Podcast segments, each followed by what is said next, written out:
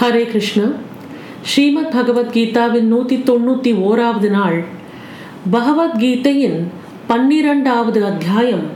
பக்தி யோகம். நாம் சென்றைய தொகுப்பில் பூர்த்தி செய்தோம். இன்றைய தினம் நாம் இந்த அத்தியாயத்தின் மீள் பார்வையை தொடங்குவோம்.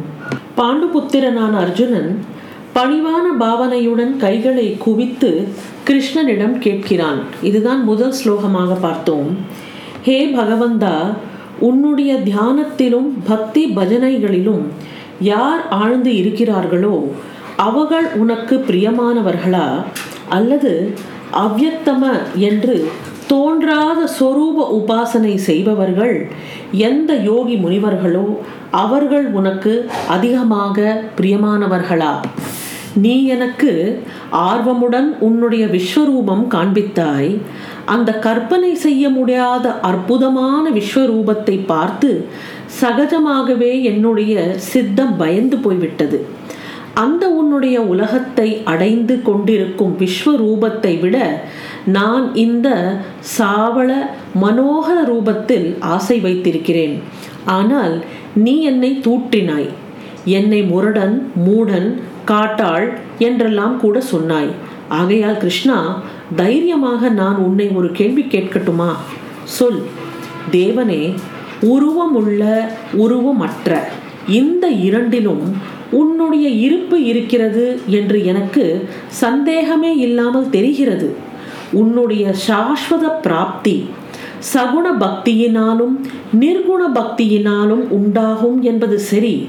ஆனால் இவை இரண்டில் சிரேஷ்ட மார்க்கம் அதாவது மேலான வழி எது என்பதை நீ எனக்கு தெளிவான வார்த்தைகளினால் சொல்லு.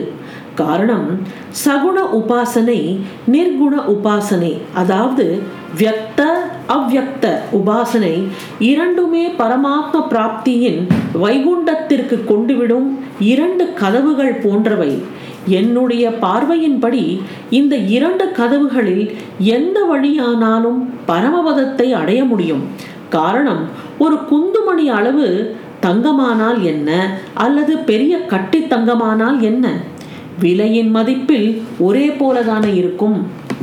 பகவந்தா முழு அமிர்த கடலில் எந்த சாமர்த்தியம் இருக்கிறதோ அதே ஒரு கையளவு அமிர்தத்திலும் இருக்கக்கூடும். இதை அறியாத அளவுக்கு என்னுடைய புத்தி இன்னும் உடமாகவில்லை. ஹே யோகேஸ்வர கிருஷ்ணா நிர்குண அவ்யக்த என்ற பரமேஸ்வர சக்தியின் உபாசனை செய்பவர்களுக்கு எந்த ஆனந்த நிலை அடையப்படுகிறதோ அதே சகுண வியக்த என்ற பரமேஸ்வரனின் தேவனே உன்னுடைய பக்தி செய்து கிடைக்கக்கூடும். பிரபு அந்த ஆனந்த நிலையை நான் நேரில் அனுபவிக்கிறேன். ஆனால் என்னை எல்லா விதத்திலும் நடத்தி செல்லும் பகவானே எனக்கு ஒன்றை மட்டும் மிக உண்மையாகவும் மனதை விட்டு சொல்வாய் என்றால் சில வினாடிகளுக்கு முன்னால் நீ எனக்கு மிகவும் விசாலமான பயகாரி என்ற விஸ்வரூபம் காட்டினாயே அது கேவலம் வேடிக்கைக்காக என்னை பயமுறுத்துவதற்காகவா? அல்லது உன்னுடைய மூல ரூபம் உண்மையாகவே இப்படி பயங்கரமானதும் விசாலமானதும் தானா பிரபு இந்த கேள்விக்கு பதில் எனக்கு உன்னிடமிருந்து வர வேண்டும். பிரபுவே நீ யாருடைய ரட்சண கர்த்தாவாக இருக்கிறாய்? உன்னை அடைய வேண்டும். உன்னுடைய சாநித்தியம் எப்பொழுதும் கிடைக்க வேண்டும். இப்படி யாருடைய மனதில் ஒரே விருப்பம் யார் எப்பொழுதும் எல்லா நேரமும் உன்னையே நினைத்து கொண்டிருப்பார்களோ? தன்னுடைய உடல் உயிர் பேச்சு மனம் இவற்றை எவர்கள் உன் சுரூபத்தில் திடமாக நிறுத்தி வைத்திருக்கிறார்களோ? அப்படிப்பட்டவர்களுடைய பக்தி சகுணமானதுதான் உருவத்துடன் கூடியதுதான். எவர்களுடைய தெய்வம் எப்பொழுதும் குழலூதிக்கொண்டு பிறகு அந்த முரளியின் நாதத்தில் மனிதர்களின் ரூபத்தில் மாடு கன்றுகள் ரூபத்தில் பால்காரர்கள் ரூபத்தில் தண்ணீர் குடங்கள் ஏந்தி செல்லும் பெண்கள் ரூபத்தில் வயதிற்கு தடையில்லாத பால தருண வயது முதிர்ந்தவகர் என்று ஏதாவது ஒரு நிலை பரவாயில்லை. மனித உடலாக தான் இருக்க வேண்டும் என்று உறுத்தலல் இல்லை. கிளியின் மயிலின் ரூபத்தில் அல்லது காகம் குயில் உருவத்தில் அவைகள் எப்பொழுதும் உன் பக்கம் சுற்றி கொண்டிருக்க வேண்டும். உடலில் ஒட்டுதல் இல்லை. எந்த உடலாய் இருந்தால்தான் என்ன? அவைகளின் மனதிற்கு தான் முக்கியத்துவம். முரளி மாதவனுடைய அருகில் எப்பொழுதும் இருக்க வேண்டும். இதுதான் வாழ்க்கையின் விருப்பம். தேவனே இப்படி உன்னுடைய அநேக சகுன பக்தர்கள் இருக்கிறார்கள். பரமனே உன்னுடைய சில பக்தர்கள் எப்படி இருக்கிறார்கள் என்றால் அவர்களுக்கு உன் சகுன ரூபத்தில் இனிமையே இல்லை பிடிப்பு இல்லை. ஆனால் எந்த பிரம்ம வஸ்து ஓங்காரத்தின் உள்ளத்தில் மறைந்திருக்கிறதோ பதுங்கி அல்லது ஒளிந்திருக்கிறதோ அந்த பிரம்ம வஸ்துவை வார்த்தைகளால் விளக்கி சொல்ல முடியாதோ? பேச்சு எதை எட்ட முடியாமல் திரும்பி விடுகிறதோ எந்த பிரம்ம வஸ்துவுக்கு உதாரணமாக எதையும் சொல்ல முடியாதோ அது அவிநாசியாக இருக்கிறதோ எதற்கு உருவமே கிடையாதோ எந்த பரமாத்ம வஸ்துவை அது எங்கிருந்து என்று சுட்டிக்காட்ட முடியாதோ? அது மட்டும் இல்லை எந்த பரமாத்ம வஸ்து இல்லாமல் ஒரு இடமும் ஒரு பொருளும் இல்லையோ? ஆனால் அந்த பரம்பொருளாக நாங்களே இருக்கிறோம் என்ற பாவனையில் எந்த யோகிகள் நிர்குண அவ்யக்தத்தின் உபாசகர்கள் இந்த இரண்டு விதமான உபாசகர்களில் தேவா நீ உனக்கு மிகவும் நெருங்கியவர்கள் மேலான யோகத்தை அறிந்தவர்கள் என்று யாரை நினைக்கிறாய்? அத்துடன் எனக்கு இப்பொழுதுதான் காண்பித்த விஸ்வரூபம். அதை நீ யாருக்காக வைத்திருக்கிறாய்? அல்லது நிர்குண உபாசகர்களின் வழியை தவறு செய்வதற்கா? அர்ஜுனனின் இந்த பணிவான ஆனால் விவரமான அறிவுடன் கூடிய விசாரணை புத்தியின் பேச்சுகளை கேட்டு பகவான் பரம சந்தோஷமடைந்தார். அவருக்கு தெரிந்தது நாம் இதுவரை அர்ஜுனனுக்கு எதை எதை உபதேசம் செய்தோமோ அது அதுவும் அர்ஜுனனுடைய மனதில் நன்றாக வேர் பிடித்திருக்கிறது நம்முடைய உபதேசங்களை கேட்டு அர்ஜுனன் மனதில் எந்த விதமான சந்தேகங்கள் உண்டாகி இருக்கின்றனவோ அவைகளை நம்முடைய பக்தன் அர்ஜுனன் நம்மிடம் மிகவும் மனம் விட்டு விசாரிக்கிறான். ஆதலால் இவற்றை கேட்ட பகவானுடைய பேச்சில் அதிகமாகவே சுவை கூடிற்று. அவர் பூரண சமாதானத்துடன் அர்ஜுனனை பார்த்து சொல்ல ஆரம்பித்தார். அடே அர்ஜுனா உன்னுடைய கேள்விகளை கேட்டு எனக்கு பூரண சமாதானம் ஏற்பட்டிருக்கிறது. இப்படிப்பட்ட கேள்விகளை தான் நான் இப்பொழுது உன்னிடம் இருந்து எதிர்பார்த்தேன். ஏ தனஞ்சயா நீ மிகவும் உத்தமமான கேள்விகளை தான் கேட்டிருக்கிறாய். அஸ்தமிக்க போகும் சூரியனின் பின்னாலேயே எப்படி சூரியனுடைய எல்லா கிரண கதிர்களும் ஓடிப்போகுமோ? அதுபோல எவனுடைய எல்லா இந்திரியங்களும் மனமும் என்னிடத்திலேயே ரமிக்கின்றனவோ? அதாவது அவை என்னுடைய கிரணங்களே என்ற மனப்பான்மை விருத்தியில் எவர்கள் ஆனந்திக்கிறார்களோ? இரவு பகல் என்ற வித்தியாசம் கூட எவர்களுடைய கவனத்தில் வருவதில்லையோ? அவ்வளவு ஆழமாக அவர்கள் என்னுடைய சகுன ரூபத்தில் தியானத்தில் ஊறி இருப்பார்கள் அர்ஜுனா மழைக்காலத்தில் அதிகமான தண்ணீரால் நதிகளின் வைபவம் எப்படி கூடுதல் ஆகுமோ அதுபோல பக்தர்கள் என்னுடைய பூஜனையினாலும் நாமாவளி பஜனைகளினாலும் மேன்மேலும் பூரிப்படைகிறார்கள். இப்படி எவர்கள் எல்லா விதத்திலும் ஆத்மாவை எனக்கே அர்ப்பணிக்கிறார்களோ எனக்கு பின்னால் எவர்களுடைய பாவனையில் தனித்தன்மை மீதம் இருக்காதோ அந்த சிரேஷ்டமான சகுண பக்தி யோகிகள் மோட்சப்பதத்தை அடைகிறார்கள். எவர்கள் யோக பக்தர்களோ அவர்கள் நான் பரபிரம்மமாக இருக்கிறேன் என்னும் பாவனையை ஏற்றுக்கொள்வதால் அவர்கள் அங்கங்கள் ஏதுமில்லாத அச்சர பிரரபிரம்மத்துடன் ஒன்றாகி போகிறார்கள். அடே விபத்சு பிரம்மவத்சுவை சுட்டிக்காட்டவே முடியாததுடன் அதை புத்தியினால் அறியவும் முடியாது. இதை சாதாரண மனதினால் எட்ட முடியாது. அது ஸ்வயம் பிரகாசி ஆனபடியால அதை புத்தியினால் புரிந்து உணர்வது நடக்காத காரியம். இந்திரியங்களிலேயே விசேஷமான மனம் புத்தி இவைகளாலேயே அறிய முடியாது என்றால் மற்ற பத்து இந்திரியங்கள் எந்த மூலை? காரணம் அந்த பிரம்ம வஸ்து எந்த ஒரு நிச்சயமான இடத்திலையும் காண கிடைக்காதது. ஆகையால் அது தியானத்திற்கு விஷயமானது இல்லை.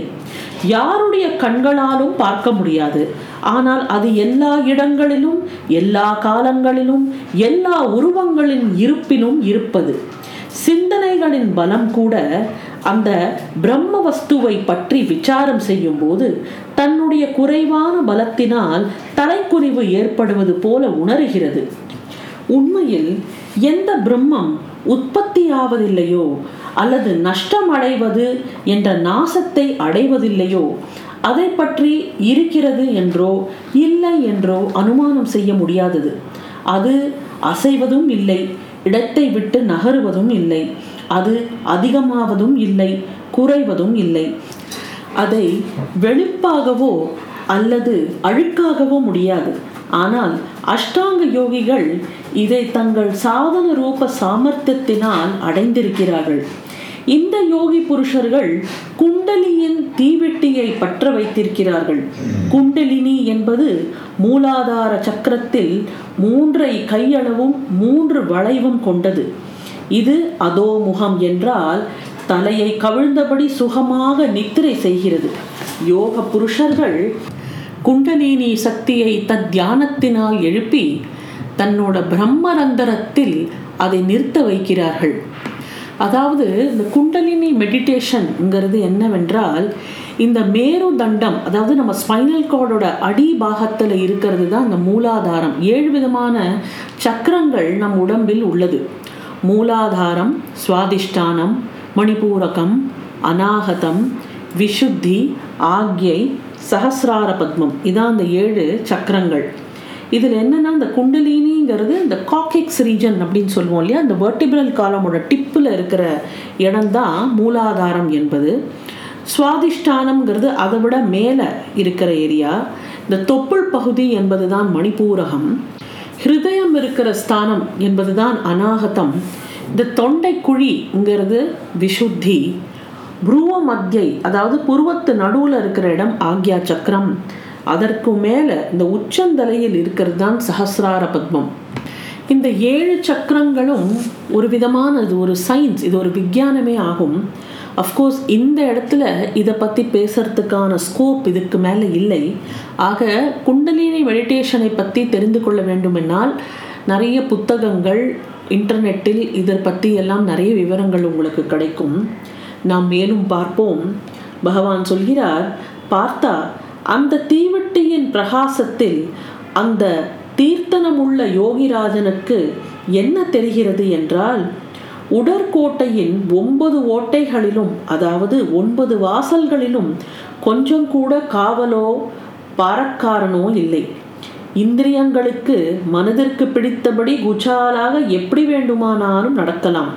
அது மட்டுமல்ல சப்த ஸ்பர்ஷ விஷயங்களை யாரும் அடக்காததினால் அவை உள்ளே தாராளமாகவே நுழையலாம். அதாவது நம்ம உடம்பையே திருமூலரும் சரி பல அதர் இலக்கியங்களிலும் இது ஒன்பது வார பட்டணம் அப்படின்னு சொல்லுவாங்க. ஒன்பது துவார பட்டணம். அதாவது நவத்வாரம் இருக்கிற ஒரு பட்டணம். இது ஸ்ரீமத் பாகவதத்திலும் வரும். அதுதான் இந்த உடல். இந்த உடல்ல இந்த நவத்வாரங்களும் திறந்து தானே இருக்கிறது. இது மூலமா தான் அந்த காத்து மட்டும் உள்ள போயிட்டு வந்துட்டு இருக்கு இந்த காத்தை உள்ளே பிடிச்சு வச்சுண்டு கதவை போட்டு ஒன்றும் மூடி வைக்கல. இல்லையா? இந்த காத்துங்கிறது வெளியிலேருந்து உள்ளே வருது உள்ளேருந்து வெளியே போய் கொண்டிருக்கிறது இது வந்து ஒரு தடங்கள் இல்லாமல் நடந்து கொண்டிருக்கிற வரைக்கும் தான் வாழ்க்கை. அதே போல இந்திரியங்களுக்கும் எந்த விதமான ஒரு கட்டுப்பாடு என்பது இல்லை. கண் என்பது எதை வேணாலும் பார்க்கலாம். காது என்பது எதை வேணாலும் கேட்கலாம். வாய் என்பது எதை வேணாலும் பேசலாம். இந்த மாதிரி கட்டுப்பாடு இல்லாமல் யார் வேணாலும் என்ன வேணாலும் செய்யலாம். ஆனால் அப்படி கட்டுப்பாடு இல்லாமல் செய்வது என்பது சரியில்லை. இந்த நிலைமை நிச்சயமாக ஆபத்து உடையது இதனால் கோட்டையை ஜெயிப்பது கஷ்டம் என்று புரிந்து கொண்ட யோகி உடனேயே அந்த ஒன்பது வாசல் கதல்களையும் தடால் தடால் என்று அடித்து மூடிவிடுகிறான். அந்த யோகிராஜன் அந்த ஒன்பது இந்திரிய கதவுகளுக்கும் தன்னடக்கம் என்ற குறுக்கு கம்பிகளை போட்டு விடுகிறான். இந்த மாதிரி எல்லா கதவுகளையும் சாத்திய பிறகு அவன் வெறும் ஒரு சுஷும்னை என்ற ஜன்னலை மட்டும் திறந்து வைக்கிறான். காரணம் உடல் கோட்டையின் முதல் தேவதை எந்த பிராண சக்தியோ அவளை முதலில் பூஜை செய்ய வேண்டும். நாபிச் சக்கரம் சகசிரார சக்கரம் இந்த சக்கரங்களையும் இணைக்கும் நாடி என்பதால் சுஷும்னா என்பதுதான் இந்த நாடியின் பெயராகும். அதாவது எந்த விதமான கட்டுப்பாடும் இல்லாமல் இந்திரியங்களை திரிய விடாமல் ஒரு யோகி என்பவன் அதை கட்டுப்பாடுக்குள் கொண்டு வருகிறான். எல்லா விதமான இந்திரியங்களையும் அடைச்சு மூடிடுறான். உடம்புல வெறும் சுஷும்னை மட்டும் அவனுக்கு அதை மட்டுமே அவனுக்கு அவன் ஒரு தீபம் மாதிரி ஏற்றி வைத்து அதுக்கு அவன் பூஜை செய்கிறான் அப்படின்னு பகவான் சொல்றார். சுஷும்னைங்கிறது என்னன்னா இந்த நாபி சக்கரம் என்பது மணிபூரகம் சஹசிரார சக்கரம் என்பது உச்சந்தலையில் இருக்கிறது இல்லையா? இதில் நாபி மணிபூரகம் என்பது விஷ்ணு. சஹசிரார சக்கரம் என்பது பரமசிவன். ஆக இது ரெண்டத்தையும் இணைக்கும் நாடி தான் இந்த சுசும்ன நாடியாம்.